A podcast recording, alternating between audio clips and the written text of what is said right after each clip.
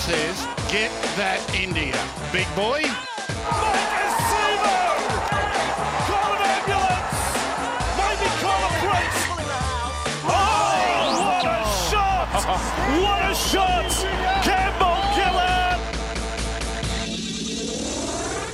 Hello and welcome back to another edition of the Tip Sheet Podcast. As always, I'm your host, John, also known as 4020, and it is a beautiful Wednesday afternoon here at the end of July. And would you look at the time? News team, assemble!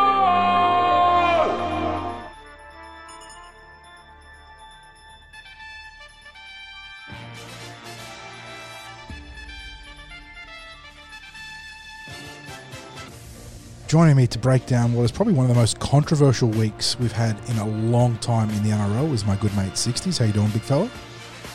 Mate, I almost feel like I'm on I'm on roving reporter duty today after getting out there for the uh, GIO Schoolboys Cup up at Kellyville this morning and uh, dashing back home ready for the podcast. And of course, we couldn't do a breakdown of all the news and drama from the NRL without our own resident expert from TGB. Spiro, how you doing, big fella?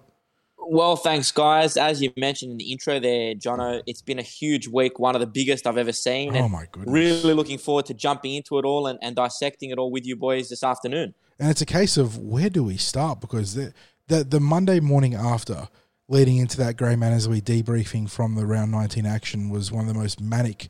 And just when you thought nothing could top the fallout from that North Queensland Wests Tigers game, we had the Manly furor. So I don't know where we're going to start, boys. Do we go to Manly? Do we go to the that game up in North Queensland? Do we go to the Gold Coast? Where do you want to start for all the stuff that came out of last week? Oh, mate, I, I want to get in. I want to jump into the Manly. Yeah. Okay, The main story. Pro- probably probably the highest profile one, and on a, on a day where surely no one could have trumped the bunker in the NRL as being the big arc villains of the week. It came out that uh, Manly, who had announced, was it five weeks ago, they were going to be wearing a gay pride jersey in round twenty. Uh, obviously, Manly having uh, one of the most uh, famous openly gay players in Ian Roberts, who was you know an absolute uh, you know enforcer during his time and one of the great players of that era uh, that really carried the banner for gay pride in NRL, and they were trying to celebrate that. And then, unfortunately, uh, it's come out that the playing group and the coaches were not advised, and there is a contingent, a large contingent of Manly players that refuse to wear the jersey and will not be taking part in round 20 as a result. So this has got a lot of layers to it, and I'm happy to let you two start to unweave them for listeners. So to be, to begin with, um, 60s, and, and keen to hear your take on this as a first point of call, the timing of it, right? So this is Women in League round, such an important week of the NRL calendar where we pay tribute to and acknowledge the contribution of women in our game, both on and off the field. We've seen the NRLW grow and the women's playing aspect of the game grow a lot. And also from an administration point of view, we've got one of the uh, one of the first women commissioners in the ARL on the ARL board. So very significant their contribution, and that really should have been the focus of this week. So my first issue is Manly's timing of this. The emphasis really should be on women in league round rather than a pride round sort of thing. And if they wanted to bring this jersey in, this was not the week to do it.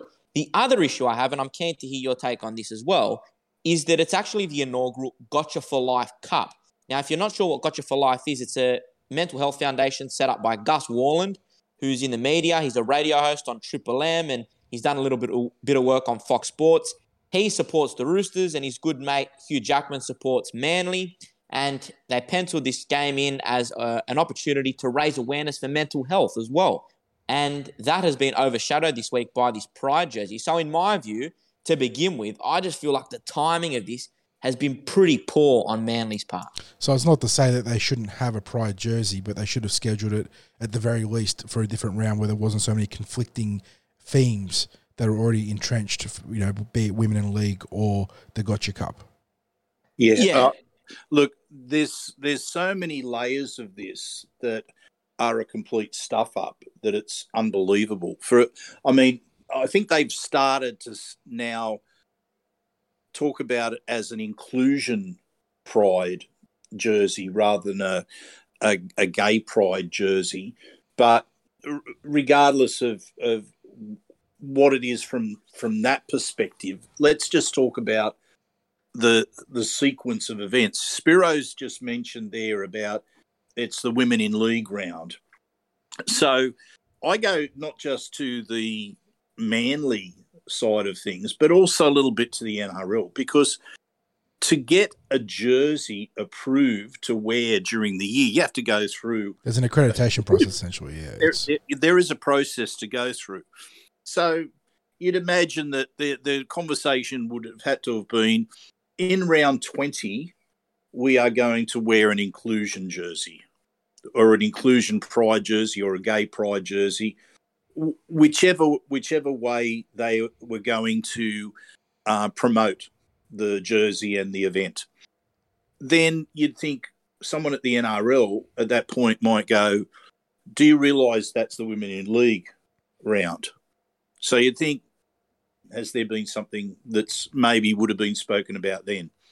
Um, then you also think to yourself with it that you've got, as you said, the um, Gotcha, gotcha for, life. life Cup that was going to be there. So you think, okay, that's a second event already planned for round 20 around, and that one specifically for Manly. And then finally, you think to yourself, maybe at that point where we have so many um, committed Christian players, especially of Pacifica background, that play in in in the game, that a consultation process for a jersey and you know if if if we're talking about it being an inclusion jersey rather than a gay pride jersey that there's a discussion that goes on about that. And that discussion is not a couple of days before the game, but rather, you know, weeks back, so that you can start that process of working through what is the goals of this jersey. The goals of the jersey is to say everyone is welcome to play rugby league, and this is this is what we're looking to promote. And I think to myself, mm, did the anyone at the NRL say to them, have you had a consultation process with the players? Did anyone at Manly think uh, to say, well, maybe we should have a consultation process with the players? Um, look, maybe you, people might be of the opinion that why should you have a consultation process? But I think that that's in an idealistic world, maybe. But in the reality that we that we are in in the in in the current um, world that we live in, people have different values and beliefs and what have you, and and it's what is the problem with communication and talking through things. Know, you're not going to achieve too much talking through things a few days before the event. It's, and I just think the Manly Club hasn't won any any fans through this. The players that are involved their they are, their names are now known. How, how, uncomfortable might they feel about this? Um, has the has the community that they were looking to include now feel excluded and different? It just feels like so many la- so many layers to it. Where when a decision was made somewhere, it it it was wrong. It was just And you're right, 60s. You're right because there are no winners out of this. That's the that's the problem now that all stakeholders have been affected in a negative way and you you you tick them off perfectly. The players involved feeling uncomfortable being named and shamed, the community that this was meant to actually represent feeling offended, all these things, all these stakeholders, Manly Club have been affected, the NRL have been affected. It's been a, a just a, a, total mess, right? So I, I'm with you, and even and Gus Worland as well. You know, someone poor Gussie sitting there thinking that this was going to be an opportunity to raise awareness about an important issue in mental fitness, mental health, and he has also missed an opportunity. So no one wins out of this, right? On to the second part of the issue, right? On whether these players should have been allowed to uh, sit out and boycott wearing the jersey. In my view, my take, very simple, that I support the players. At the end of the day, they have cultural and religious views and beliefs they have the right to be able to object to wearing a jersey or wearing something which makes them feel uncomfortable, but also goes against their beliefs. right? And this is in no way knocking down Manly and having the idea of a pride jersey. That's their decision, and and it's important to recognise all communities. However, the way they've gone about it is wrong, and I respect the views of the players that are going to sit out now. Um, as you said, they are probably going to feel very uncomfortable being named and shamed. If Manly had had a consultation process prior to all of this, maybe they would have scrapped the idea in the first place, or maybe they would have gone about it differently. And that could have avoided a lot of the criticism and scrutiny aimed at those seven players. So, in my view, I understand where they're coming from. I think, um, you know, it's the right thing for them to be able to sit out, and you've got to respect all their views in this case as well, right? Yeah, absolutely. And and the thing is that uh, I'm sure, and it's probably would have been a case where it might not have mattered which club went down this path that Manly's gone down. If you any club had taken the process that Manly had, the wrong process, you would have you would have probably still seen a very similar outcome. And as I said, I I, I don't put the Manly management or executives who were ticking off on this. I don't I don't just hold them to account with this. I hold the NRL to account because as I mentioned before, a jersey has to be ticked off and approved. There has to be a plan for when they're going to wear it. And I I just cannot believe I mean, I could be wrong. Maybe the people at the NRL did say to Manly, "Hey, have you do you know it is women in league round? Um, have you consulted with the players with regard to it? Maybe maybe they did say that. Maybe it was ignored. I don't know. I mean, you only have to have a look at, um, uh, for example, uh, just to let people be aware of of how much um, is taken in when it comes to the jerseys that are being worn. The Anzac Day jersey that Parramatta wore this year was not received very well by supporters. However, that was not the original colours. So when Parramatta submitted the colours for that round, and this is going way back, they were told, and a long way in advance, that will be an away game for you against the Newcastle Knights so the color scheme that you've chosen for the your Anzac jersey will have to switch to an alternate color. And of course, the alternate color didn't look so great in that jersey, but that was because it wasn't planned with an alternate color.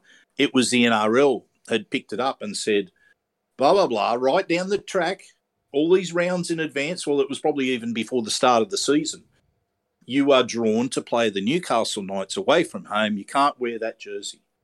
So that's that's the sort of hoops that a jersey selection has to get through. So someone at the NRL or multiple people at the NRL were well aware of Manly's plans for this weekend and whether they have stepped in or not, you've either got two instances. Either they've given some advice to Manly, which Manly have decided to ignore, or they didn't which would I think would even be worse. So, in terms of the NRL, in terms of the NRL sixties, Peter V'landys came out and said that he only had it brought to his attention on, I believe, Monday morning. So that's a problem, right? That the communication is not there, and even within the NRL, not aimed at the bosses or or Peter V'landys or Andrew Abdo, someone below hasn't communicated that to the bosses. So that's a problem as well, right? Yeah, uh, like there's it it's like along the whole way that there's been assumptions made like where people just think oh yeah that'll be okay i mean that's how i read it because if the boss of the game isn't made aware of uh, of a jersey change well look maybe i can understand that because he employs people that can be delegated responsibility for this sort of thing he probably doesn't need to be made aware of everything. However, with something as significant as this, you would think that whoever in the NRL received the design for that would at some stage maybe go to the head of the game and say, you know, by an email or whatever the case may be, hey, heads up, like there's a pretty significant jersey that's going to be worn by the Manly club in round 20. It's a pride jersey. We've never had a pride jersey worn in the NRL before. What do you think of it?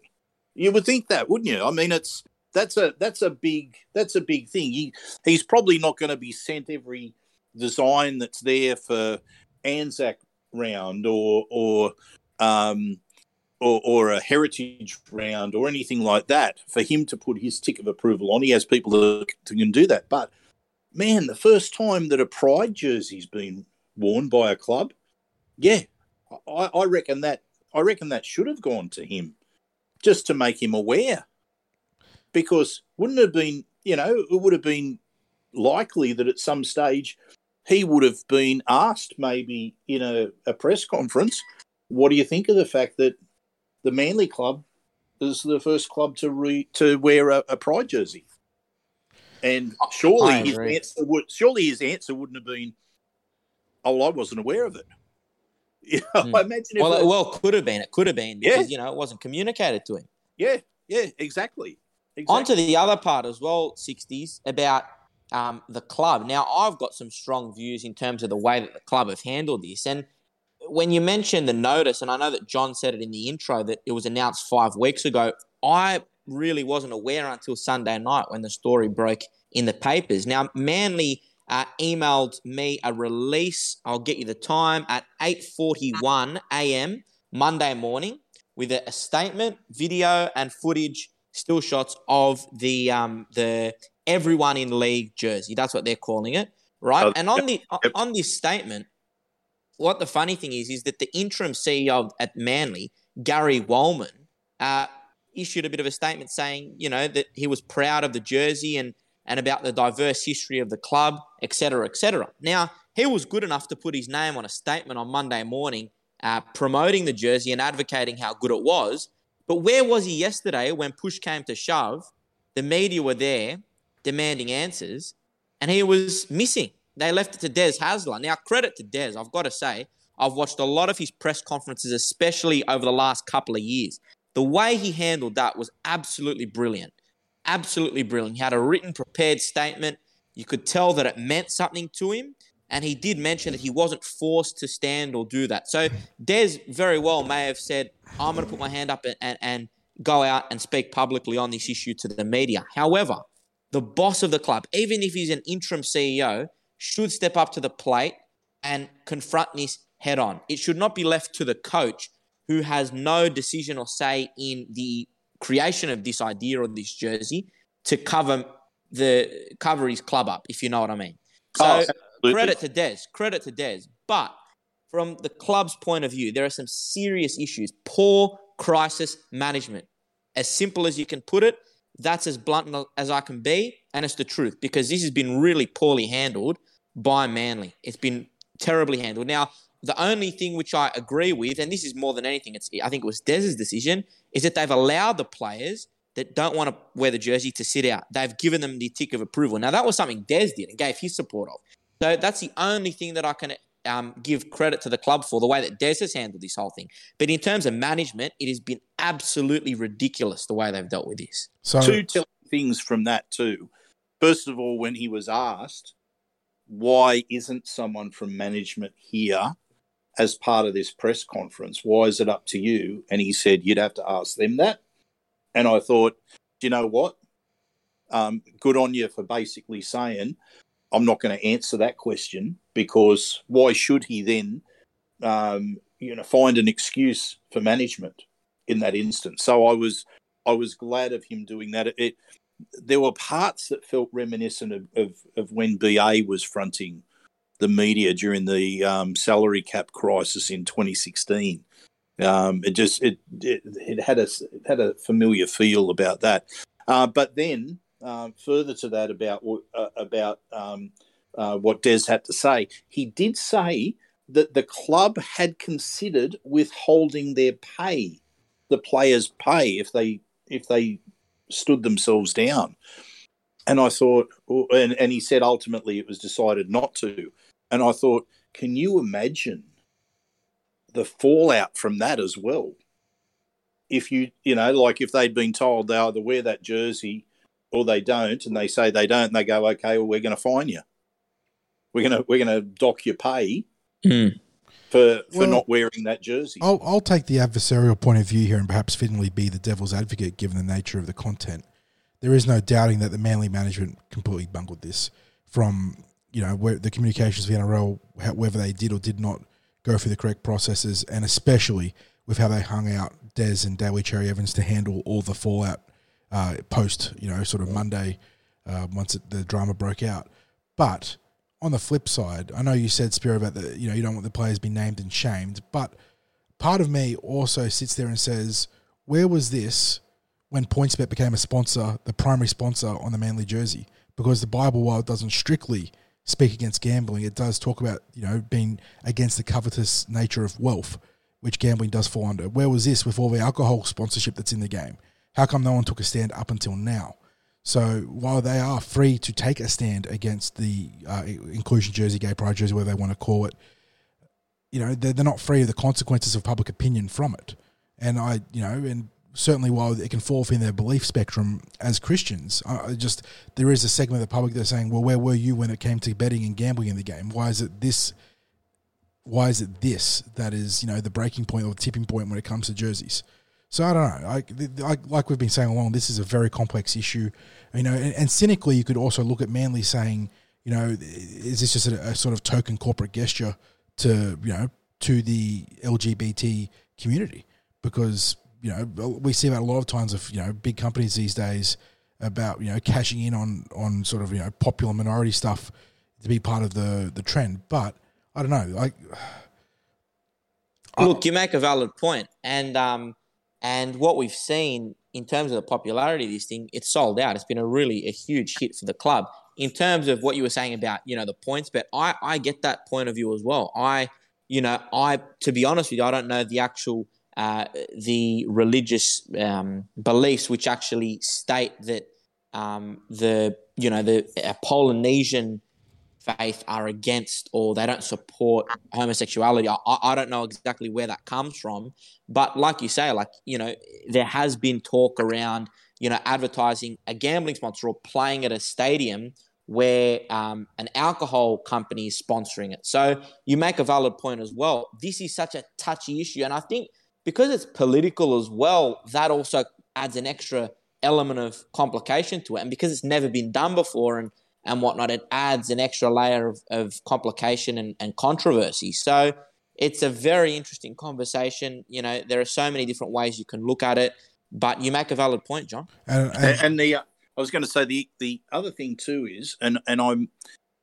and I'm trying to get I'm trying to remember the exact details of it, but I am sure that when he returned to the NRL, that Sonny Bill made a stance uh, with the Roosters with.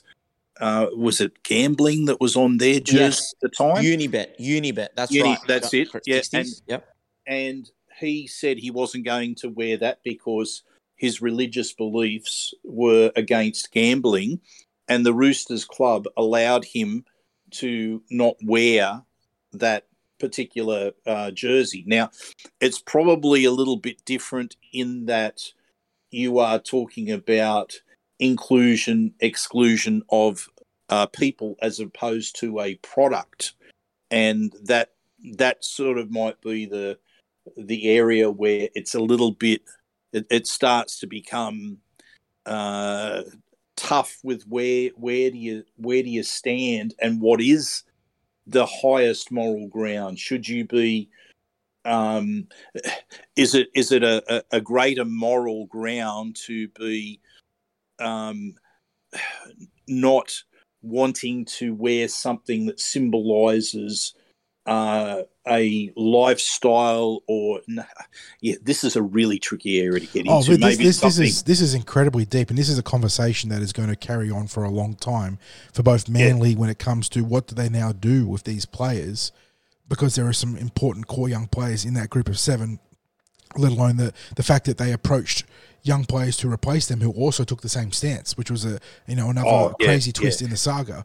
But then also for the game itself, and you talk about inclusion because now immediately the conversation jumps to from the public, well, why don't we just have the inclusion or, or pride round as a round for all teams? Yeah, and and I started to use the word lifestyle, and it was wrong to use the word lifestyle because we're talking about an identity of Yeah, people, absolutely. Yeah. and that and that and that people, um, you know, may the one stance excludes people on the basis of who they are, as opposed to excludes a lifestyle of, of, of gambling or alcohol or, or what have you. That's that's really what I was trying to get at with Mhm. that. But you know, it's it's one of those conversations where because it's it it digs deep into people's belief systems and you know sometimes you you it can be difficult to join in on the debate and to maybe have something that you say be taken the wrong way. I mean, I've even been guarded with, um, as an example just then, making sure that I'm expressing what I'm trying to say in the right way because, and this is why this is where I I want to come back to with communication and discussions. Like, if that had been done as part of the first steps, the first process of of communicating, like this is what we're what was the what was what they were naming it, Spiro, that they said in that email to you, what the jersey was called. The everyone in league jersey. So yeah, I mean, if it's called an everyone in league jersey, then it's it's unlikely that because that that I I, I know that we started off we're we're talking about being it being a pride jersey and a gay pride jersey and, and that sort of thing. But if that is just talking about an inclusiveness and an everyone in league, and and yes, we know that a big part of that is saying that the um, LGBTQ is is a big part of that inclusivity there. That, um, but if that had been communicated to the players and they're told, look, this is just an everyone that we accept everyone, regardless, regardless, and and that it's not we're not just talking about um, uh, a uh, the identity of people who you know that you don't agree with how who they are uh, based on their sexual orientation that it's not about that that it's about everyone and total inclusivity. Maybe we don't go down this path. Maybe that communication is is part of it because i you know I, I, it's hard to say anything more because you in some senses you're trying to you're trying to put the rationale of the players into your own words whereas you know i haven't spoken to any of them. I'm it's all supposition what their what their thought processes are and in trying to understand their thought process i'm trying to put myself in their shoes and be them i can't Just two It's quick things before we, we move on from this one, if I can just add quickly. I agree with what you're saying there, 60s, about an everyone in league jersey, that name representing more than just the LGBTQI plus community. However, the colors, when you bring the rainbow in, it's a, it's not a stereotype, it's just where our minds go to and what that represents Yeah. is that community. I mean, it's, it's a very. Now, it's a very powerful symbol, isn't it? Like it's That's it's right. something, you know? it's something they've spent a long time making powerful for good reason. So when you Mm. when you invoke those colors, they obviously have a, a meaning beyond you know everyone in the league. You're you're you know putting the focus on the LGBTQI plus community. And Yeah. the, the Seagulls, I feel, try to probably try and work around that by calling it an everyone in league jersey rather than a than a pride jersey to try and defend themselves and say, look, it's not just LGBTQI plus, it's everyone. As Des mentioned, one of his friends who has a neuro uh, disease, neurological disease, he uses the rainbow colors as a way to represent his disability. Now, I didn't know that, but I just think you're you're fighting fire with fire when you put a, a rainbow and you're saying, well, it's not just representing that; it's meant to represent everyone. So it's a, it's a bit messy. Their messaging was confusing. Um, Yeah. So so that's that's my take on it all. Now, Um, just quickly on a pride round, you you mentioned it, and there's talk that it may be in the works. I can never really seeing it hap- seeing it happen, guys. I, I'm I'm sorry to say, but because of the amount of Polynesian players we have in the NRL we've seen one club, seven players. I know they've got a lot of Polynesian players at Manly, but you look at other clubs across the NRL, the Panthers and Parramatta and whatnot. There are a lot of players that have views. Even you've got some Muslim players in some clubs, and once they are, you know, put in that awkward position, it's going to cause a lot of tension across the game. And I just don't see it happening yet. I the mean, we're, we're, we're, you know, in identifying, say, the uh, Pasifika boys who are deeply religious, that's not to say there aren't deeply religious peoples of, of all sorts of cultural backgrounds who, who it, it, it might be putting them in an awkward position. But um, last night there was, um, I- think it was last night or the night before anyway, when um, I think it was Tim Mannah was asked about it on NRL Tonight. And he immediately spoke about, um, well, we could have a religious round, recognizing, um, you know, the importance of faith to people. And you could be, and I think there was another round mentioned. I'm thinking, okay, as soon as we start talking about rounds for um, really diverse groups, then we do start to get into um, like a, a, a sticky territory. The, the, does the NRL need to have um, rounds that identify every group within the community to say that they are a sport for everyone? Now, the I think the uh, an Indigenous round, a multicultural round, um, a women in league round, um, an Anzac round. I mean, we're we're talking about covering a lot of groups within the community. Like they go across. Well, that's why I said that a cynic, across culture. a cynic could look at it and say that a lot of this is driven corporately to sell jerseys. You know, more jersey sales for different jerseys, and you know, they sort of you hitch your wagon to whatever is the trendy, um, you know, group or or cause to you know promote. And while some of it would be in, in good nature, absolutely, it's yeah. I mean, we, we do know that uh, people do love the sell things, but look, very complex issue. Trent Robinson has a great response today. It just came out in the Sydney Morning Herald, I think, twelve minutes ago. Um, apparently, the Roosters have had you know fairly uh, serious discussions, and they've agreed that their their playing group would be happy to wear the jersey. And he mentioned that the game's come a long way on several fronts. You know, forty years ago, wouldn't have had an Indigenous uh, jersey or an Indigenous round. You know, ten years ago, wouldn't have had a women in league round. So he, he he speaks very strongly on it. I do encourage people to read that article to get a different take on it. Uh, but yeah, you know, like I said, this conversation isn't going away.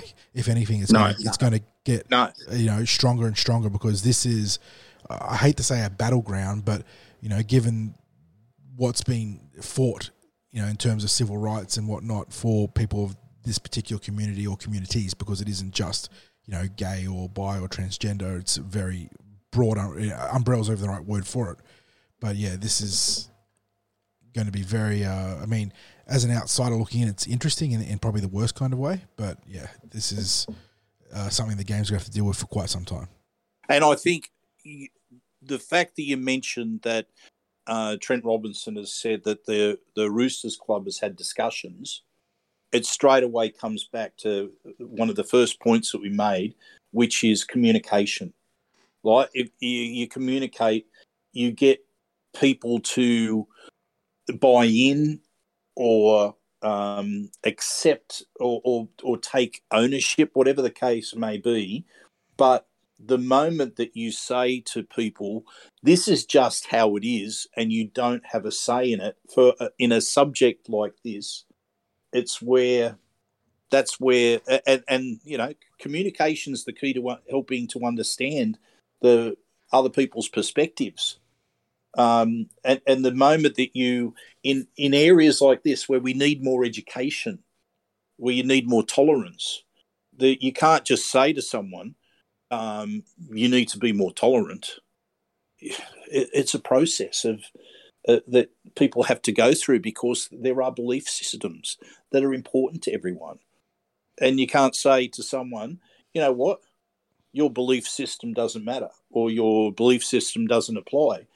You give them the process of explaining what everything's about and then they make a decision about does their belief system apply in this? Are they comfortable with their their their how their beliefs how they're going to use their um, belief system in this situation? Maybe use is the wrong word, but you get what I'm saying with that. You know, it's like it's like a, a, a process of of discovery.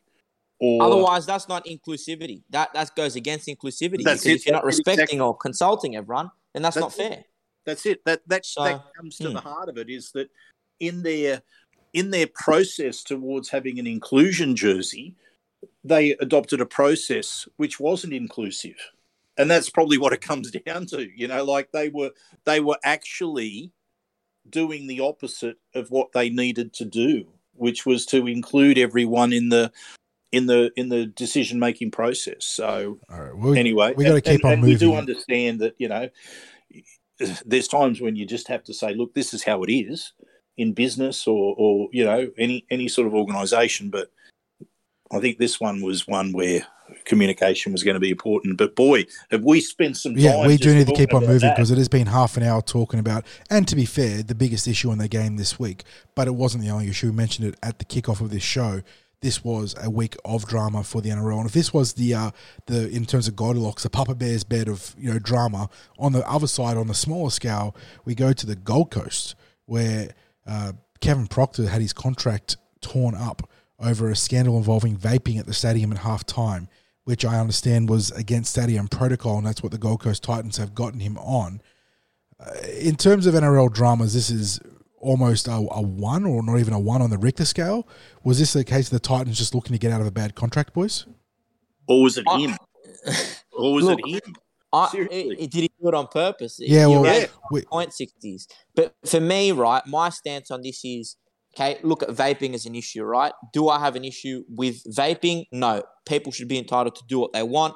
There are probably lots of players across the NRL that vape, right? So in terms of vaping, not an issue. However, if you're in a, a club situation during a game in a venue, NRL venue, which prohibits smoking and doing that, well, you're breaking the rules and you're doing it in club colours and you're publishing it on social media and you're bringing the game to disrepute by promoting that kind of behaviour. So for me, And you're a leader, and you're one of the senior players. Exactly right. He used to be the captain, right? So for me, Proctor totally in the wrong, right? He's a he's a fool. He's an idiot for doing what he did, and he deserved to he deserved to cop the sack, right? I think that there's no questions asked. It's fair. He should have been punished, and he should have been gone because that sort of behaviour is not right. Now, the other part of the story, which I don't think enough people have focused on, right, is the wording of what he posted on his Instagram story and given the nature of it, because it was halftime, the Titans were down, they were getting flogged by the Bulldogs, right?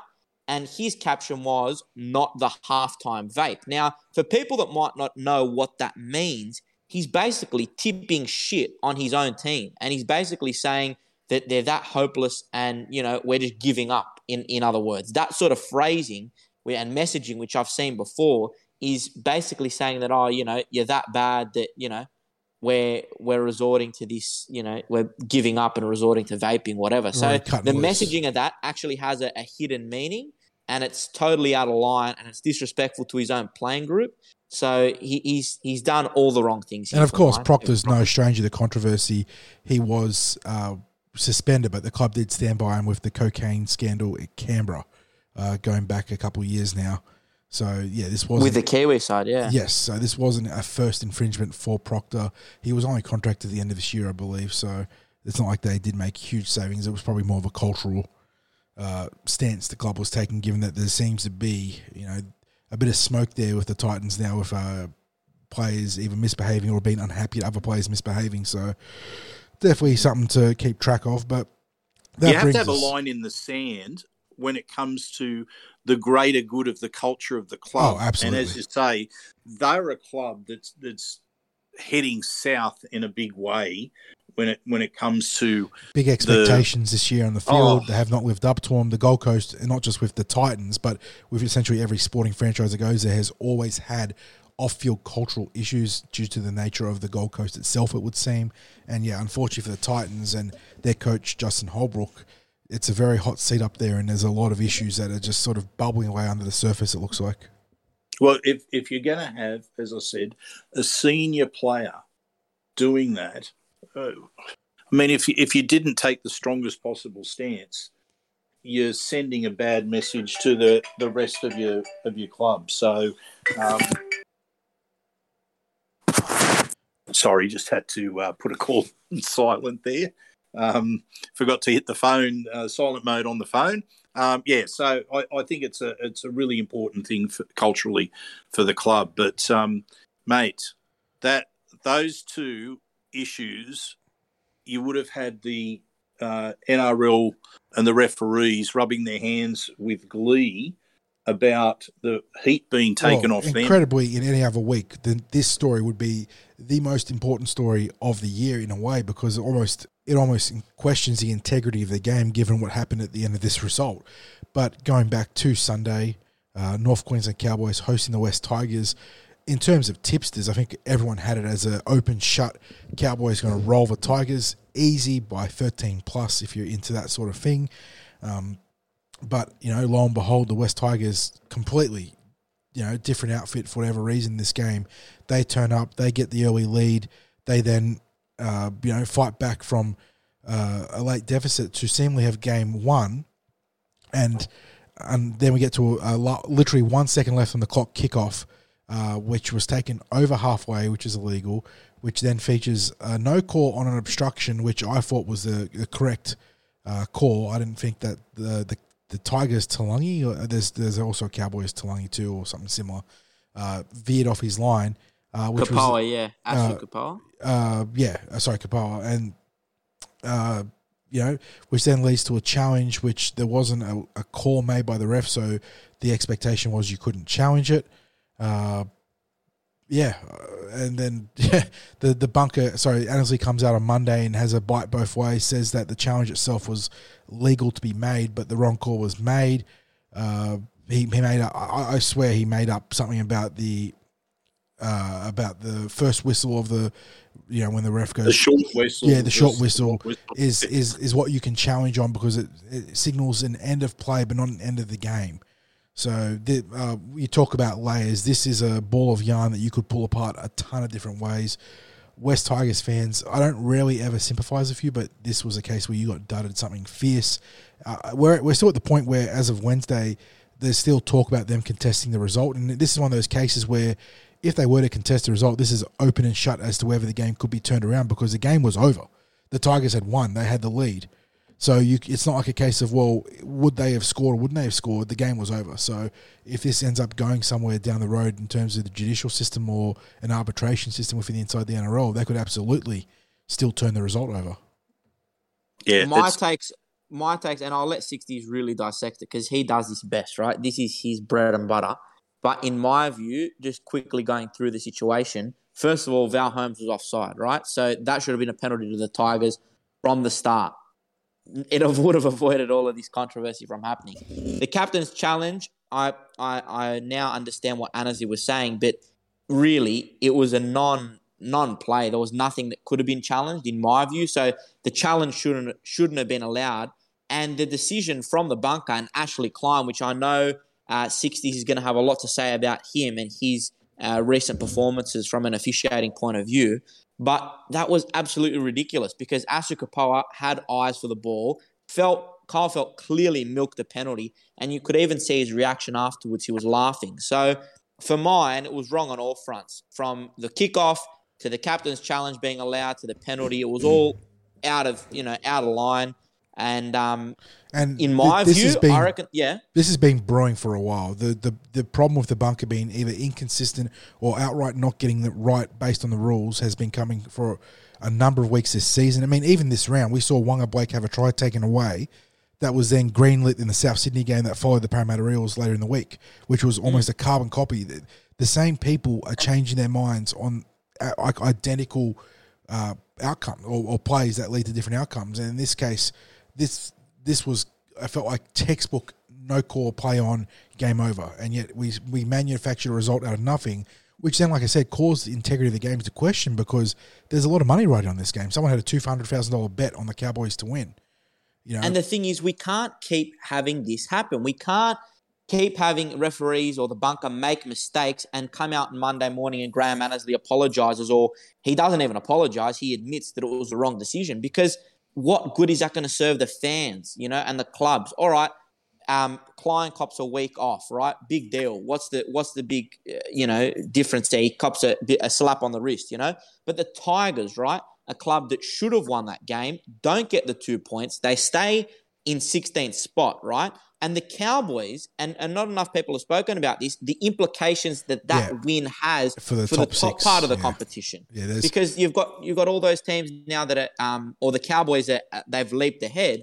However, if they didn't win that game, I believe there would have been a number of clubs, including North Queensland, on 24, uh, 26 competition points rather. So if the Cowboys didn't win, you would have had the Cowboys, Yeah. the Sharks, and the Broncos on 26, Melbourne, Rabbitohs, Eels on 24. Yep. Now that makes that two to seven a wide open race for the last five weeks of the competition.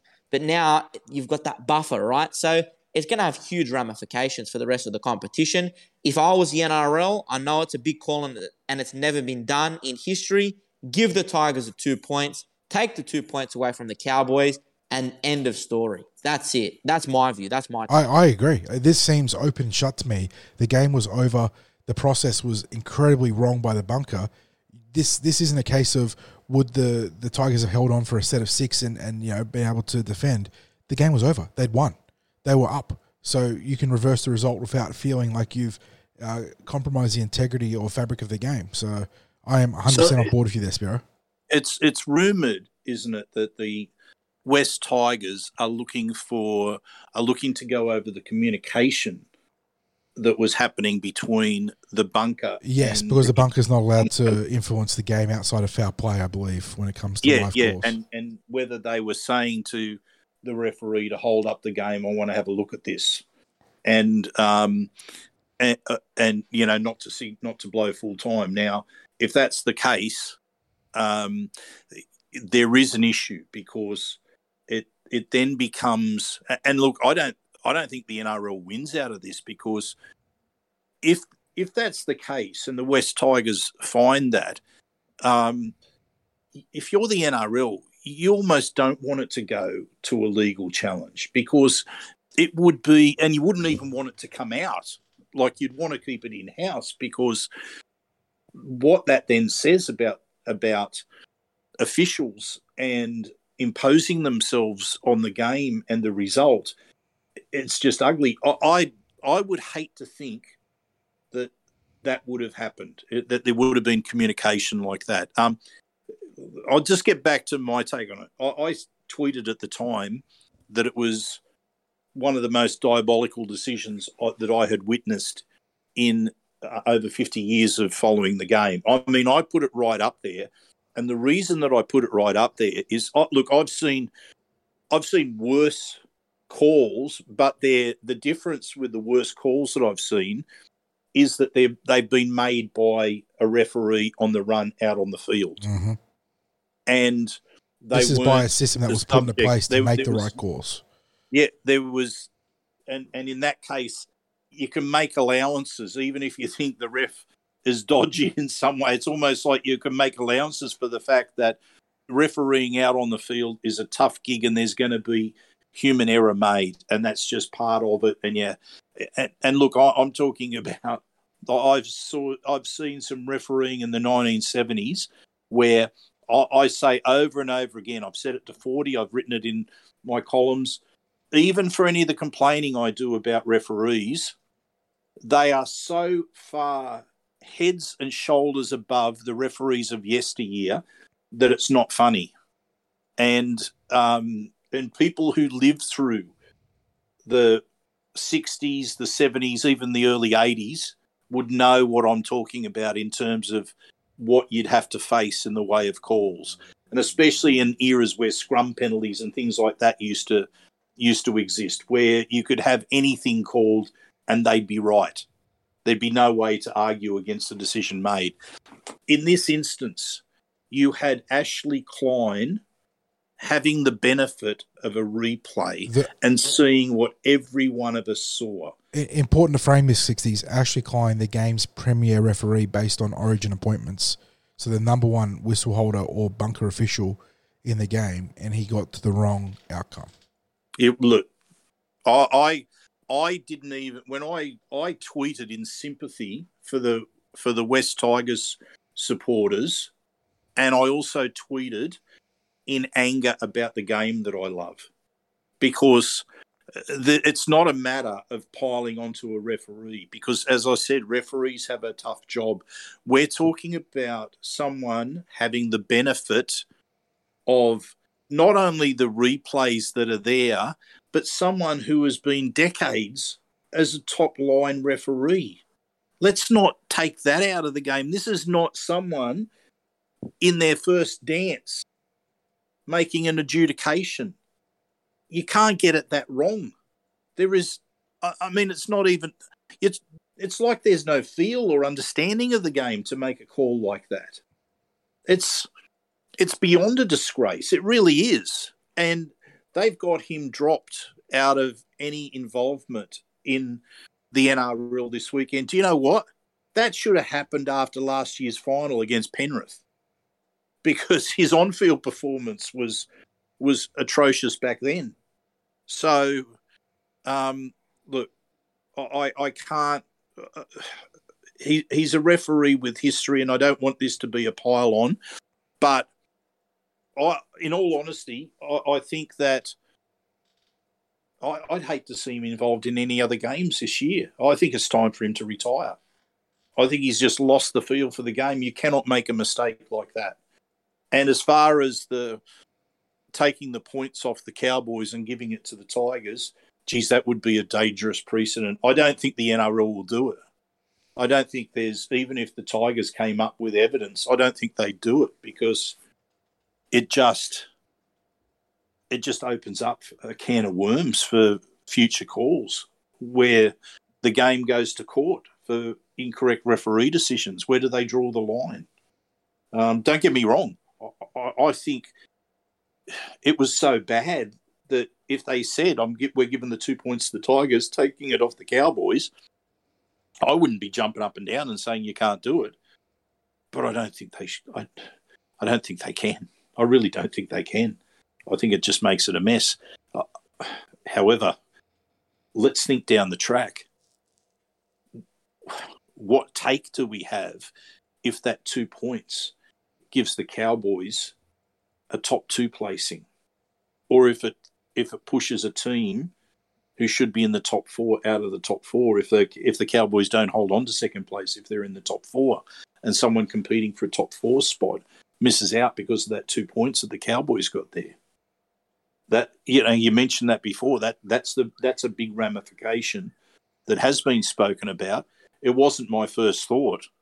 Like I was watching the game, just watching it as a spectacle and thinking, my goodness, I think the Tigers are going to win this. And they did. And it should have been game over. But, you know, I wasn't even thinking about the Cowboys' points at that stage. I was uh, I was just angered that someone like Ashley Klein would make a call like that. So, and I think all of us have this fear. If this can happen this time, what stops it from happening again? And of course, I mean, as much as it impacts the top four, it also keeps the Tigers mired in a race for the wooden spoon with the Titans. They could have moved two points clear, and instead they're both stuck on eight points. So, yeah, this, uh, like I said, there there are some implications here that if you once again take a more cynical viewpoint, maybe got to follow threads outside of the game because that that sort of call should never happen, and it makes you wonder if there are other influences in the game, which would be very scary. Um, well, I tell you, I, I, I worry is has the has the governing body been making up rules around the captain's challenge for for a start? Have they been making oh, up they've, rules they've been playing fast, they fast and loose, absolutely, and just setting new precedent after new precedent as something rears its head. And you know, sort of, if something conflicts with something else based on precedent, they're sort of like, oh, we'll just deal with it when it happens. So, well, here's here's here's the situation at the very least, right? let's say, for example, that Annesley is completely right that under the under the rules of the captain's challenge that it was perfectly fine to make the challenge under that situation, that they were entitled to it. There was nothing to stop a captain's challenge being made and heard and adjudicated on in that circumstance. So let's say that was allowed. How many people had no clue that that would have been allowed? Well, because, bear- like, virtually bear in every mind- media commentator, The, every coach, every player, like everyone associated with the game almost, except for maybe the referee and Graham Annesley, would have understood that that was acceptable. That's saying that it is that it was right, and they haven't made it up as they've gone. How is it that we have such an important rule, and there is no understanding across the clubs, the players, the media, let alone the fans? At the very least, any rule that's there, shouldn't everyone be all over it? Absolutely. And bear, in, bear in mind the other wrinkle to all of us too that I haven't seen mentioned was that the Cowboys only had their challenge left in the game because for whatever reason in round 19 the bunker decided that uh, inconclusive evidence to overturn was the phrase they were going to be using all weekend when it came to challenges and they they essentially lost the challenge for a strip that they didn't lose their challenge for because it was inconclusive even though I felt like it was not inconclusive so yeah, Yeah. just a very Well, there- very bizarre how- sequence How significant was that call in the scheme of things? Yep. You know, it's it's almost like, do you know what? If that challenge wasn't there, I wonder whether what what might have happened might have been someone tips to the ref, it's a penalty. He's running interference. Like somehow the referee Mhm. gets a tip on that. do we still get like, that's can of just how I feel regardless after yeah that game. Like, you know, it's like as I said, it's like the old scrum penalty. You could call it for anything. Now it seems like when you get a bump when someone's chasing, or you get a bump in uh, an obstruction call, or someone runs a line, um, you can call it one way or the other, and you'll be defended. yep and, by, uh, you'll be justified. What you've said is justified. It, it's literally the obstruction rule and the and the um, escort rule are like the scrum rules of yesterday. uh, We have 100%. no idea what they're going to call. And as with the other lead story we had in this podcast, this is not the last we've heard of this. It feels like obviously the Wests Tigers are still considering some sort of legal recourse, and uh, you know Ashley Klein has been dropped from all action this week. It remains to be seen how long that uh, internal suspension will last. But yeah, we're not done with this chapter or this black eye for the NRL. But we do need to keep moving. We're approaching an hour of recording here. We've barely gotten through Whoa, half our we content. Did, we did say, didn't we, Spiro? This was going to be a massive news episode. Unbelievable. And and we haven't even spoken really a word about No, yet. nothing about the Eels yet, but we're not we're not even at the Eels just yet because it was also a busy week for the MRC and the judiciary. There was a direct referral to the judiciary, and there was also a, a charge for Dale Finucane. So Corey Waddell was the player referred directly for an eye gouging charge in the game against the Titans. On was it Tino that he was alleged to have eye gouged? Tino, yep. Yeah. Yep. Uh, and then Dale Finucane with a high shot on Stephen Crichton, which actually plays into our game against Penrith because Crichton is now going to miss this game. Uh, uh, Finucane made high contact with the side of Crichton's head, which led to him splitting the ear. Uh, as it turns out, uh, Finucane got a upgraded suspension from two weeks to three because he lost his uh, charge or contesting of the charge, and uh, for Waddell, he was found guilty and has gotten a five week suspension. So, where do we see these two charges, boys? Are we happy? If, I mean, the judiciary process is always a bit of a crapshoot. Are we happy with the outcomes on both cases here? Oh, I think For with, mine- with yeah, Yeah. For mine, I, I I agree with. To be honest with you, I probably agree with both of them. Waddell, as soon as I saw that eye gouge, Yeah, it was like was why why are your right? hand why are your hands up there exactly? without a doubt. So he, he deserved five weeks. There were some people that were trying to defend him, right? And and it really did frustrate me because it was so clear when you were watching it live or in the replays that he was going for the eyes, and it was just it was very sneaky from him. You even saw afterwards he was laughing, right? And that's really not on. So for mine, deserved it. Should have got five weeks. The Finucane one's 50-50, right? Because the reality is it was a head clash, right? And um, there was no intent from a shoulder point of view to put a shoulder to the head or or whatnot. All that it was was was a, a head clash. However, the forceful nature of that run. Now, I love seeing people run the ball hard. I love seeing defensive lines come quickly off their line and, and try and defend really hard, right? It's it's a spirit of the game. That's what it's about. However, the the style of running, it was extremely intense, right? And you've got to be careful because you've got to sort of try and stamp out that type of behavior, if you know what I mean. And when you're running at such a high speed and a high pace like that, it's bound to end in disaster, right? And I know that it didn't look like that he had any intentions and he didn't have any intentions of trying to injure Stephen Crichton on purpose. However, if you've got the intent to do something like that, you know the risk that will be is there by running at that speed, which is severely injuring a player. So it's a 50-50 call. I think, you know, he probably deserved a week um, because of the implications on Stephen Crichton as well. And I know that it's that whole debate of an eye for an eye and tooth for a tooth. If a player cops a bad injury and he's out for a couple of weeks, should the the alleged attacker or the person that caused the injury face the same punishment by facing time on the sideline? So it's a 50-50, but I think that it sends a very, very clear message to Finucane that that style of play is not on and not allowed.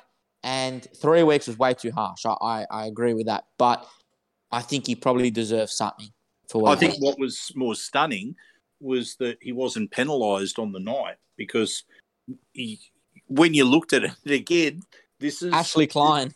This is this is again like first of all the on-field ref makes no decision, then you also get the bunker making no call on it, and I just look at it and I go, um, okay, I, I know that there's some head collision, but it was just that it was it was I don't know whether you call it careless or reckless. I can't remember the differentiation that they use, but you just saw that there was arms and legs going everywhere, um, either coming into the contact or coming out of the contact. It just looked ugly. I mean, it looked really, really ugly. Um, it, there was certainly looked like there was little self preservation going into it, but yeah. Um, maybe three weeks was too harsh, but how it wasn't penalised on the field, I'll never know. As for Waddell, I have no sympathy for anyone that cops a long suspension for putting their hands up around the eyes of an opposition player, especially when you had that situation there where there was no need for his like upright tackle. He, he was literally yeah. it's an upright tackle. It's a very deliberate decision to go to the face and the best he could have argued was, I'm giving him a facial. Well, what are you doing when you're doing a facial? You're scraping your hands across the face of an opposition player. So you, you're straight away being uh, reckless with what you're doing with your hands anyway. And the fact that he was quite clearly knew he was across the eyes, whether there was any scrape at the eye didn't matter. You're putting pressure on the eye pressure. Now, that pressure could be more than enough to cause a significant eye injury. So, no, no sympathy whatsoever. I wouldn't. I wouldn't have cared less if they had given him nine or ten weeks, to be honest, for that thing. It, it, does feel like at some point it would be nice to see the judiciary come down with the hammer on these sort of actions and rub someone out for half a season to you know make a real statement. Do not be a dickhead about these things. Do not go for the eyes. Do not do those sort of you know play, plays that have no space for in the game. So, yeah, yeah. Um, um, so, now, before before we jump into anything Parramatta, and given that I've just given a spray at uh, a referee, I, can I just give a quick shout out to um, the referee? I don't know who it was. Who was? Uh, I don't know. Uh, as in, I don't know his name. But having gone to watch the GIO schoolboy cup match today between Hills Sport and St Pat's at Blacktown, which was played up at Kellyville. And there was a I went to there to go watch it because there was a scattering of uh, Eels Pathways players across both teams. Not a huge number, but a scattering of of players there, um, and uh, including St Pat's being captained by uh, by Matt Woods Arthur, um, a dummy half for for their school. Uh, the match was won by Hills Sports by 22 to 14. A couple of late tries got them that victory there. It was an exceptionally high standard game. It was as physical as I've seen in a in a schoolboys game. Like the, both sets of teams were hitting ferociously, absolutely ferociously, to the point as well where it did threaten to boil over at a couple of points. There were a couple of little, I wouldn't say melees, but there was a little bit of push and shove, and uh, but it was that level of physicality that makes it a really good rugby league contest. Like it was a really good game. Um, there was maybe one error that I noticed that uh, that the officials made. And it was probably more the domain of the touch judge who missed a, a knock on right next to him uh, that led to a try. But I, am going to wipe that because I thought the referee had um, a great balance of control and letting the game go with the physicality. And this is going to shock you, fellas, but I, I felt that strongly about it that as I was leaving the ground and I saw the referee um, heading to his car, I went up to him and I said, uh, really well controlled today. Well done. And he said, thanks. And I said, it was a it was a mighty physical contest. And he just went, I loved it. And I thought, do you know what? That says a bit about the passion for the game of the official concerned. And uh, and you know what?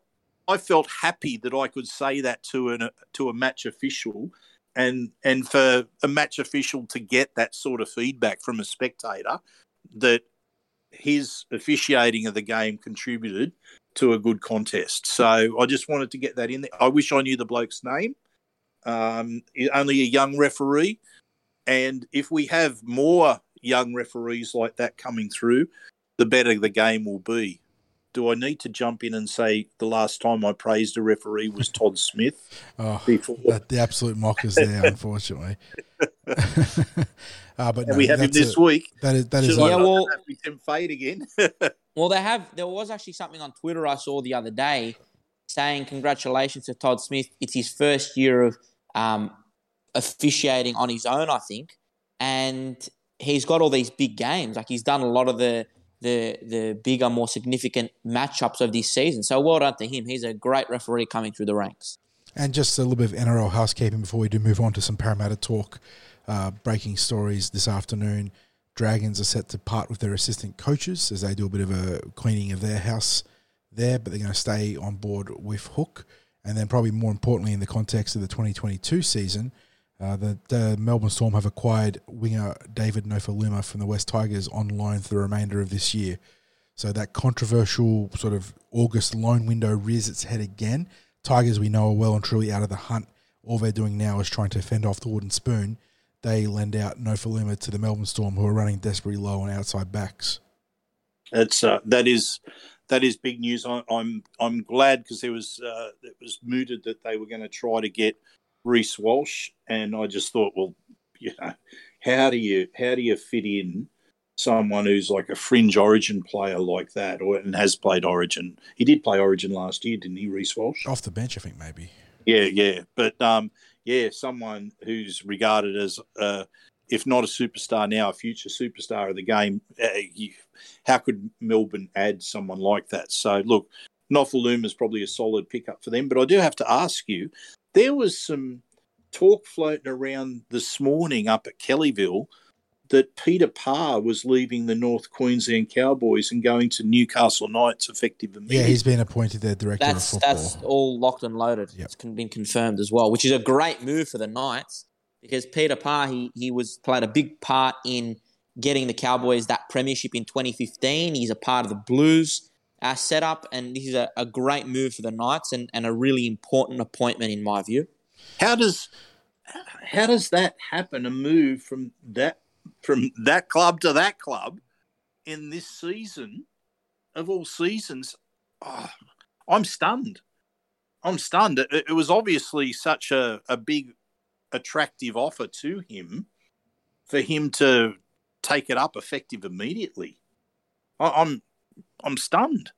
I'm stunned. Yeah, and you're right. It is a good move for the Knights um, to be able to get that started and started now because it, it gives a run into next year, which they need. Their season's over now, so um, yeah, get a running start for next year.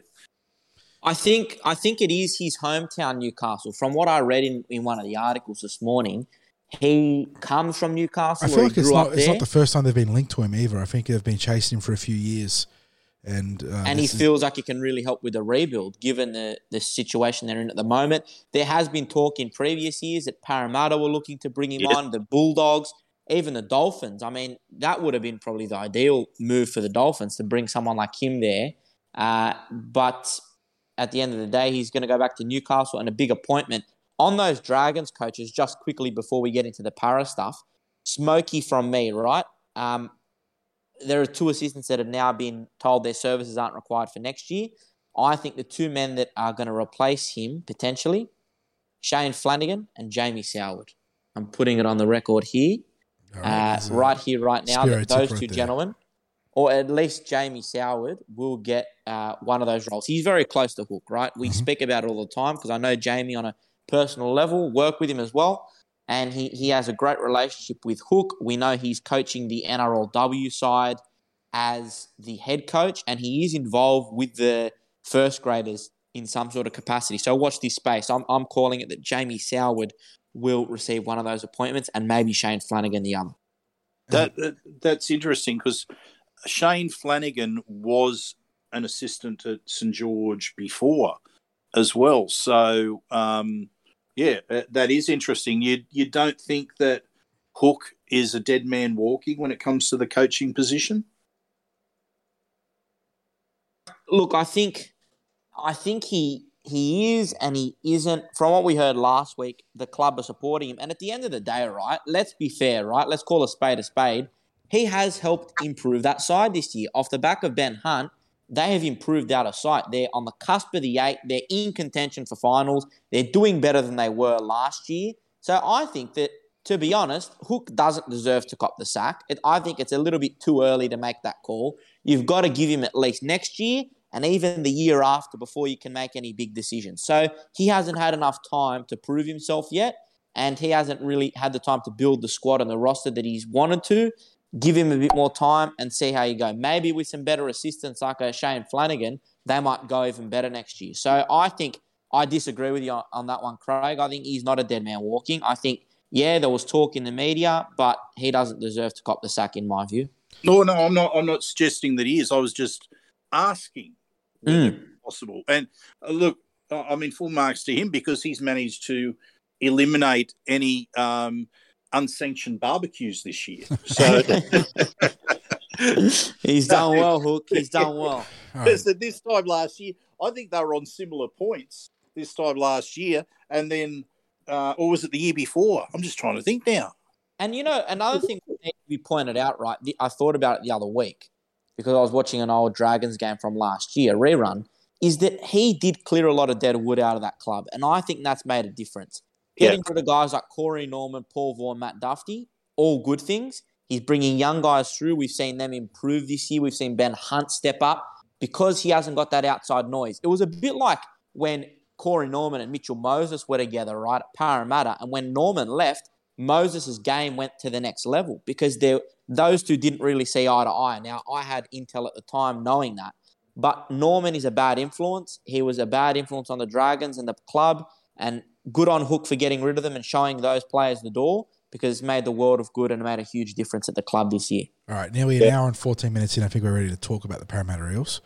60s uh, kickstarted a discussion on in this regard earlier this week about some confronting stats about a few key players that are underperforming for the Parramatta Eels, Spiro.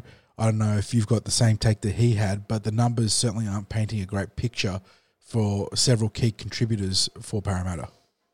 Look, I'm going to take a bit of a different approach because I know that 60s covered it off in terms of the individual player stats, which are glaring and, and show why we're not performing at our best this year. But I've got a couple of interesting team stats which I've I've um, picked up, which are, are quite interesting, right? And when you look at it, it shows that our credentials are not uh, top four worthy or you know even top eight worthy. Unfortunately, right?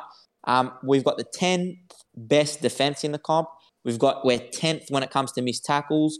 We're 13th when it comes to line line breaks conceded, and we have the third worst goal line defense in the competition. Now, the two for me that are that are the worst, the 10th best defense and the third worst goal line defense, right? You can't do that. And and I, it leads on nicely to dissecting that Broncos game because a credit to the boys, right? There was a passage there. Now I was sitting behind the goalpost for that game uh, in the first half when the Broncos were scoring down uh, our end of the field, right?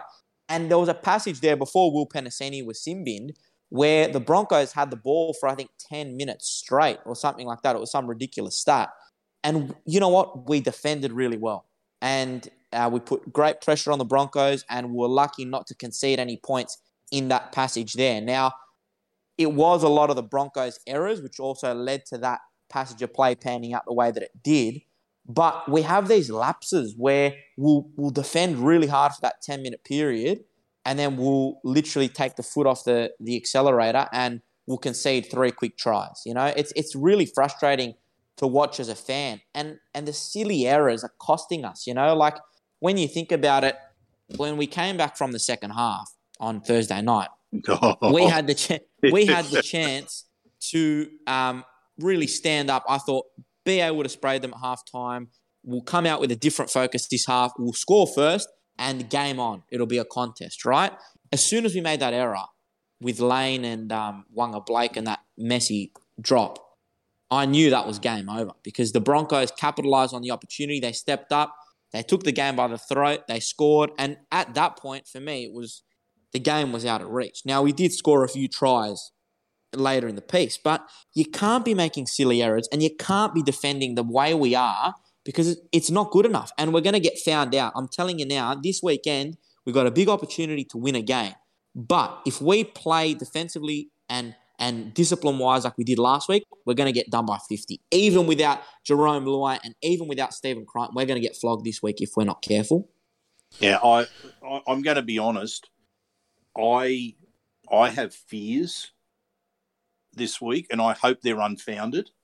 Um, but I'm I'm basing it on what I saw last week.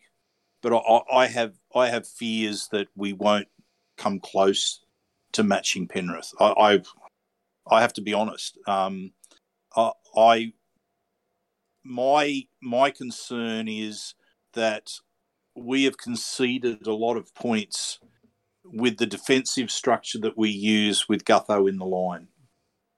Um, I don't believe, and, and I wrote this in the post. Every team uses that structure.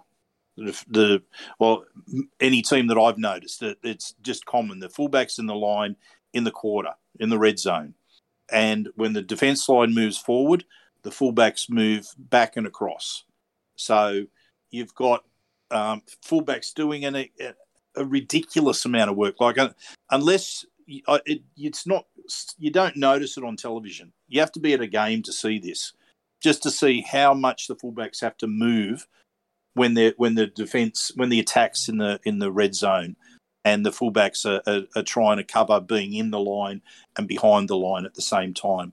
And we've been caught out really badly because the short kicks behind the line find us out. Um, there's been times where the defence or the attack will look as if they're going one way, but they go the other, or or maybe Gutho picks the wrong way when the play goes the other way, or he's just not.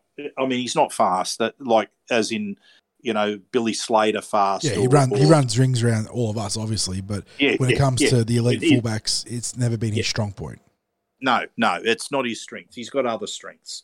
Um, I, I said in the in the post yesterday that his defence efficiency is is almost down to a career low, which is basically he, he's missing tackles when the someone breaks the line, and he's missing them because he's not in great position.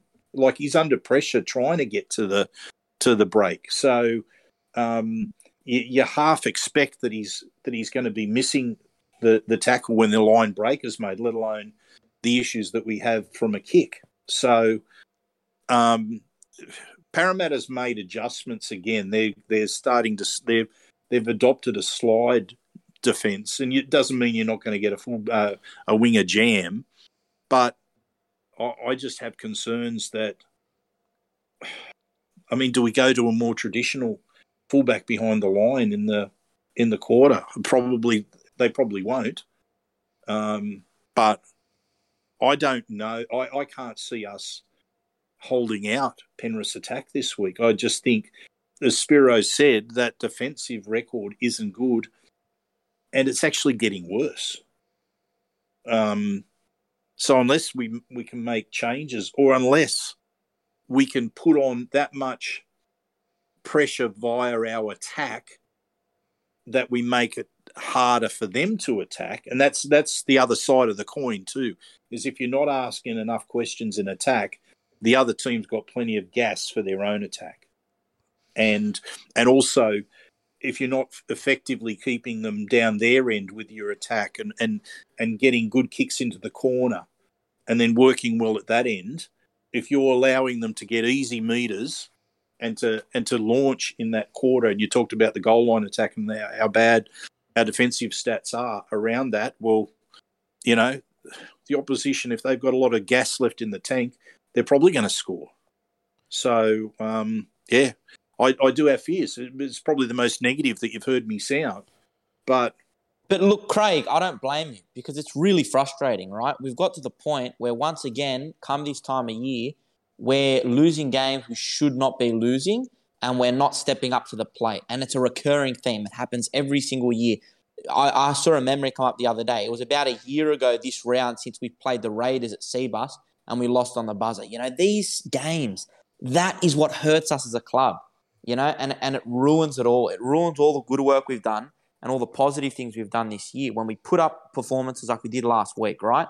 And fans have a right to be upset with the club as a whole and with the, this team because we've got the side on paper, but we've either run out of ideas in attack and defense, which I think is the case, um, and we're just not. I don't know. Like, is our heart not in it? I thought our heart was in it. I thought these boys are hungry for a premiership, and I'm not questioning that. But I'm just saying what is the problem? Why is this happening? And why does it keep happening? Something well, needs to change. Well, I I had a look at last year, right? And we were I think we were sitting at around about the second best defence, despite people had concerns about our defence out wide last year. But coming into round 19 last year, I think we had about the second best defence in the comp. We lost four in a row as you probably all remember. And it started with that Canberra game. And then we got absolutely belted by the likes of Manly and the Roosters and someone else. I can't remember. But we had 100, we conceded 190 points across the last six games last year. And then, even after conceding 190 points, we finished with the fourth best defence in the NRL. That's how good we were going early part of the season. Now, we then were outstanding in that final against Penrith. We conceded one try. We lost the game. We know why we lost the game. And we only conceded one try against Penrith. And we'd we'd already beaten um, Melbourne a couple of weeks prior to that. So somehow we came out of it. The defence improved. We beat Melbourne we beat Penrith. Um, but we saw the glimpses that evidence was on the board about stronger defence last year. This year, we haven't really seen it in evidence too much at all. Like, there's been, even in the games that we've won, there's been times where we've looked really dodgy. And, you know, I, as I said, I, I made the point of I highlighted some players who were so far down on their stats last year, um, and I, I I can't I can't escape where the form of both Reed and Gutho is. I can't escape it. Like, and it's not saying they're not busting a gut, but their numbers are so far down on what they did last year. It's not funny. Like is Gutho's Gutho's gone. Yeah. I was just saying Gutho's gone from six try assists last, uh, 20 try assists last year to six this year. And I mentioned about that defensive stat. I'm not even looking at stats about how many kicks he's fumbled this year. And we're not talking about, oh, he's under pressure, he's missed a kick. We're talking about the ball goes down on the ground, he fumbles it. Or even in that, what was the game against Canberra, wasn't it, where it was a straightforward kick? On the goal and he line. Just dropped yeah. it. Now, you would go for an entire season if it happened to Gutho once, where he made a stuff up. It stood out like the veritable dog's balls. Like Gutho's made an error. Like that'd be like what it'd be like. He's made an error. Like you'd almost be stunned. Um, but it's not. That's not the case this year. So I think the key, like the fullback, is so is so critical.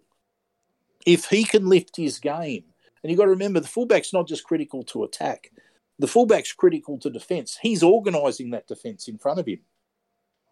When we're in our quarter, he's trying to organise it from the line, not from behind the line, but from the line. What's he seeing if he's actually standing at the ruck? What can he see? He can't see where they've worked for an overlap, can he? Like, he's frantic. He's got to, he's thinking about how can he get back and cover it. I, I you know, I, if I'm if I'm critical of the coaching, I'm critical that we are using that defensive system with one of the slower fullbacks mm-hmm. in the competition. And I think we're playing away from Gutho's strengths, or Gutho is as well, like in attack. He has to be around the ruck. He is an elite support player. He's an elite player at getting into the dummy half and taking a dart from dummy half rather than, you know, when Reed is is um, it just almost as a it, he he used to be so good at at getting in there, recognizing an opportunity to get in there himself and take a run, like on the third or fourth tackle. Some of the elite fullbacks are very good at doing that. Up they come on the third or fourth tackle and taking a dart from dummy half. Um, James Tedesco, for example, is yeah, one of them. Yes. You know? We, we, just, um, we used to see it from Gutho. We just don't see it. And Reed as well. Like Reed has to run more from dummy half. I think I don't know when did I see him do it. Was it last week or he, he did it once last week? Our no try, our uh, Waqa Blake no try came on the back of Reed Mahoney getting out of the room. yeah. It's like it's like man, if he starts running the ball, the opportunities will come. They just have to yep. do it. Now I don't know if I'm I'm going out on one limb here, guys, but if you look at our defensive stats, right, how terrible they are, is it time we look at our defensive coach? Now, is Steve Murphy the guy that's heading up our defense? Correct no. me if I'm wrong. No, it was it was Dave Kidwell. He was our Kidwell. Okay, well, Kidwell, Kidwell departed early this Kidwell year left, to join right? the Pumas. Yeah, so yep. we should have. At the end of the day, as good as Ryan Carr is, they should have brought in a specialist defensive coach, or they should be next year bringing in one of the better defensive coaches in the league to try and fix this up because it's a problem, right? And we're not going to point the finger at Brad, fine, but we've got to be pointing our finger at who's in charge of our defense, right? Because it's not good enough right? It doesn't add up. It, it's a glaring problem. It's so obvious. It's so blatant. You're you're seventh on the ladder, and you've got the tenth best defense or the third worst goal line defense in the competition. So yeah. really, your defense is not even worthy of being in the top eight. That's what it, that's what it's saying, and that's a big drop off from what we've seen last year and years gone by. So something has to be done about our defense. Whether it's get a specialist defensive coach in there to fix this mess up, change, you know, don't um, clip the wings of Gutho let him run the ball a little bit more, let him change the way that he plays. That might be the answer. I don't know what it is, but uh, fans are looking for answers, and the club need to start thinking about how they're gonna gonna solve these issues and, and provide answers for people that want them. Well, the the, the there has to be something because um, Gutho's there for another three years after this year, so they have to find a way to better utilise his skills and, and to maybe minimise um, what he isn't good at because yeah we're not we're not getting uh, nothing's going to change too much uh, soon. So we but we do have change this week. We have um, fitting in with ba's um, rotation around the uh, one bench position. Uh, we now have cartwright coming in uh, this week and, and jake arthur dropping back to uh, new south wales cup yeah, look, my take on this, guys, first of all, it's good for Jake that he's going to actually get some more game time in New South Wales Cup. For his development, for his future success, I feel that the experience of him playing in New South Wales Cup against a very strong Penrith side, the experience that he will get there for his own development and for the club's development is going to be better than sitting on the bench for 75 minutes or 70 minutes and coming on in the last 10 when the game's over against Penrith at the first grade level. So I think it's good for Jake and I think it's good for Bryce because Cartwright, he has proven in a couple of games he's played this year that he can come on, inject himself, and bring a little bit of X factor and, and star power. He did it when we played the Roosters at CommBank. That was one of the best games I think I've seen him play in the blue and golden. We haven't seen enough of Bryce Cartwright this year, so I'm looking forward to seeing him. But at the end of the day, it comes down to how many minutes is he going to get. Will Brad I'm gonna, use? I'm going to go on a limb here. I'm going to go out on a limb here, Spiro. I think he's going to get longer minutes than than uh, what's what's happened recently. Just Yep. I, I I'll, I'll go I'll go out and I'll tip he won't be just coming on for the last five minutes. Well, that's what I want to hear, right? And that's how it should be. Um, a few people have said it this week, right? I've listened to a bit of commentary and, and from our own, right? And I'll take a bit from what Daryl Brohman said on the continuous call team on Friday night.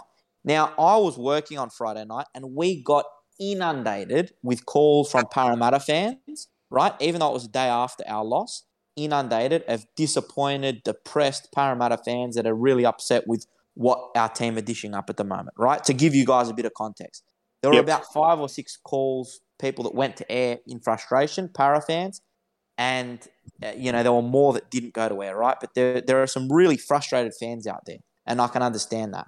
In terms of what Daryl said, right?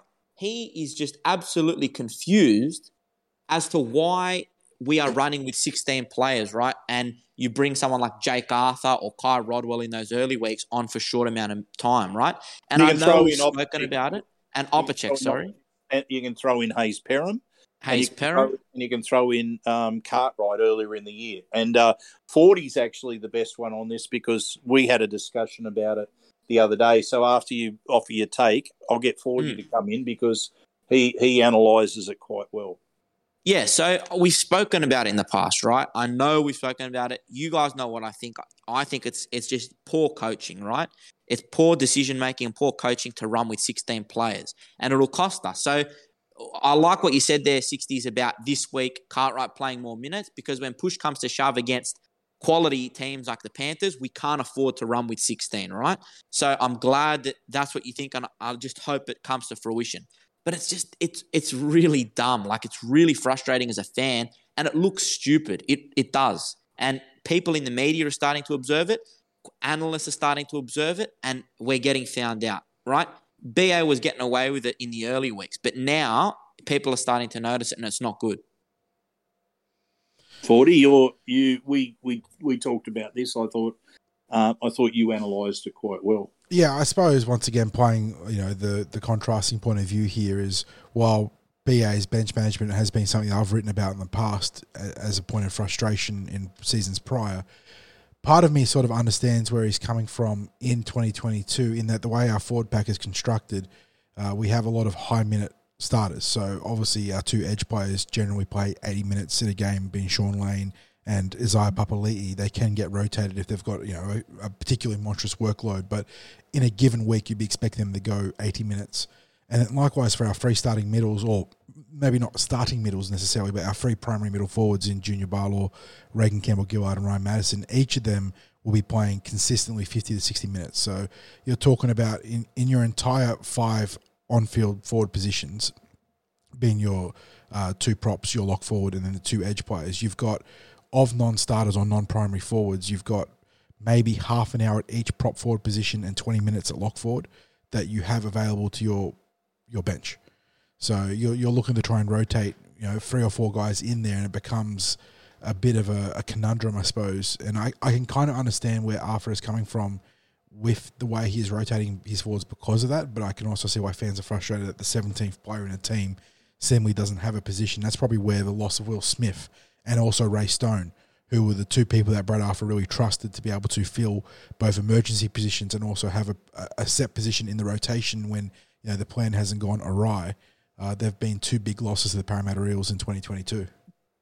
Yeah, it's when you broke it down like that and said, look, there's um, if we take out the um, say the 80 minutes, and that's probably 80 minutes max, 80 minutes max to rotate between the four bench players. then you're looking at, um, you know, at the best, at the most, 20 minutes each. But then you're looking at someone like um, a Kaufusi or or um, uh, uh, Marata Niukore, who you probably want to give them about you know 30 minutes each. So once you've given them 30 minutes each, you're left with 20 minutes of rotation amongst the other two players. And essentially, he's been giving 15 minutes to one and five minutes to another.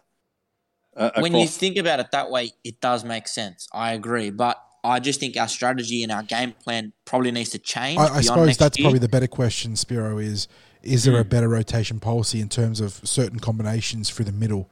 Like obviously, Junior and Reg is our premier prop uh, rotation, and you want them on the field as much as possible. But there might be periods in the game where we're going to our bench in pairs, and the opposition are sort of seizing on it, maybe, and maybe we might need to, yeah. you know, uh, uh, staggering the minutes of Reg and Junior better alongside Oregon and Makatoa uh, off the interchange. I agree. Like you can't have both of them off at the same time. They're too important to our side. So they've got to change that. And when you think about it next year, right? No Oregon, no Marata. So two bench players that are that bring that impact will not be there. So you start to think, well, J'maine Hopgood's going to be at the club. Will he be coming off the bench? Uh, is Ofahiki Ogden someone who uh, we bring into that position? I'd like to see a bit of Ofahiki Ogden. I mean, we signed him, and uh, I don't know how he's been playing in New South Wales Cup. I haven't seen too many of the games that he's been involved in, but I'd like to see someone like that have a go and, and, and see what a big – big bopper like him would bring to our side. I, I don't think he's had the impact that he had earlier in the season before his injury.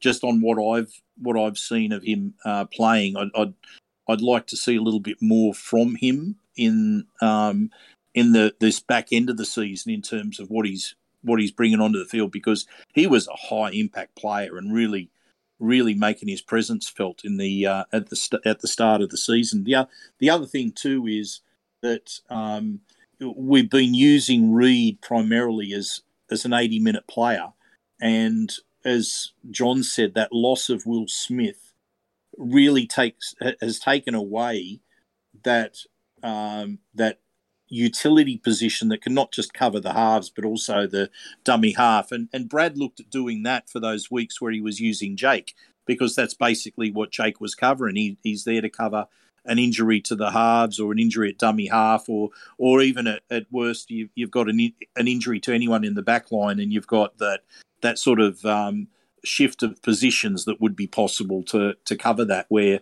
someone like Moses or, or Dylan Brown can co- go out into the into the outside backs if there's an injury. But we haven't got that player like Will Smith. And as a consequence we've seen say five different players, even Mitch Rein himself earlier in the year, being used as that extra bench player that's hardly got. Uh, well, I think uh, John described it as garbage minutes or rubbish minutes that they end up playing. But um, yeah, uh, interesting. But it, uh, I I believe that it, that we were going to have um, a different player in there this week. I wasn't sure it was going to be. And interesting to see Opacic as being used in the forwards this week in the back row in the uh, in the New South Wales Cup team. So, and um, speaking of that, you know, sort of bench utility position, Brendan Hands getting the first starting nod over Mitch Rein. Yes, so that's so. A, that that's that becomes even more interesting when you when we're starting to think what the bench options are in first grade. That Mitch Rein is now on the bench in New South Wales Cup. So um, now, just looking to to wrap things up, um, the two points this week. Um, what what do we think our chances are? Uh, Penrith's got a few players out. Um, it's a big opportunity. Um, it's a big weekend for us with the meet TCT down at the club after the game. We want to make sure we get that in. But yeah, big chance to get the two points. Can we do it? Look, first off, the disappointing part is I, I won't be there for the meet TCT, and I won't even be at the game this Friday. I know it's it's uh, it's caused a bit of controversy in the household and with a few of my mates, but I've been called to work on the Commonwealth Games coverage for 2GB uh-huh. and, and for the network uh, for all the nine radio stations across Australia. So I'm working odd hours. I start at 11 p.m. Friday night and work through to 7 a.m. Saturday morning. So I will not be there, and I'm gutted because I was so looking forward to this game. Um, but you know, as I said earlier, if we serve up a defensive performance and we play like we did last week and make silly errors, then we're going to get flogged. However, if we can put together a complete performance and we can play like we did against the Panthers earlier in the year, muscle up in defense, play hard, put pressure on on their side, um, and capitalize on opportunities that we get and scoring opportunities that we get. Because I just feel like last week we didn't do that. We had so many chances to score, but we couldn't get over the line and score points. Then I think we're a chance. So it could go either way. I'm going to tip Parramatta 1 to 12. Maika Sivo, anytime try scorer, because he is in some fine form at the moment, right? That is probably the one positive as a Parra fan and one player that you can't say isn't performing well because Maika is on fire and Dylan Brown, man of the match. I think he's really going to step up this week. We're getting closer to the finals. Big game against Penrith with uh, with uh, Luai out, with Crichton out. He'll step up to the plate. So I'm going to tip Parramatta, but they have to put in a complete performance and really muscle up in defence. It would be. I'm, I'm hoping that we get. I'm hoping that we get all four spine players in form this week. And I know Forty and I will be talking about this in more detail in our in our preview. But I, I agree with you. It's time for the defence to really step up for our intensity. I think to step up. I be no excuses they couldn't do so against Penrith, but it's it's almost now or never because we don't want to drop another two points. But with the way the teams are playing each other, two points in our pocket, man, could there's no better time to get two points in our pocket. It, so it'll also be the most Parramatta thing possible to complete the sweep of the Penrith Panthers by playing two rounds of incredible, immaculate football, and then you know hand what will probably be Penrith's only losses of the season to them. Uh, so yeah, I, I am feeling. I don't know if it's optimistic, but probably irrationally hopeful. Uh, I, I like that. I like that, mate. It's uh, that's that might be a good way, a good way to um, wrap up our news episode, mate. Yeah, well, what a monster Your episode! Irrational hopefulness. Yeah, so so much to talk about this week, and, and like we said, those conversations are far from concluded. There is going to be more to come back to, and obviously, when those things develop, we will talk about them. But as always, thanks for stopping by and giving myself, Sixties and Spiro a listen. Hope you enjoyed some robust discussion because there were some important topics we did tread upon today. And I think, I'd like to think that we did it in the right manner with respect to all parties. So if you have anything to add to the discussion, please keep it in that spirit. We want to hear from all of you. But, you know, until the next episode, stay safe, guys. Go you Eels.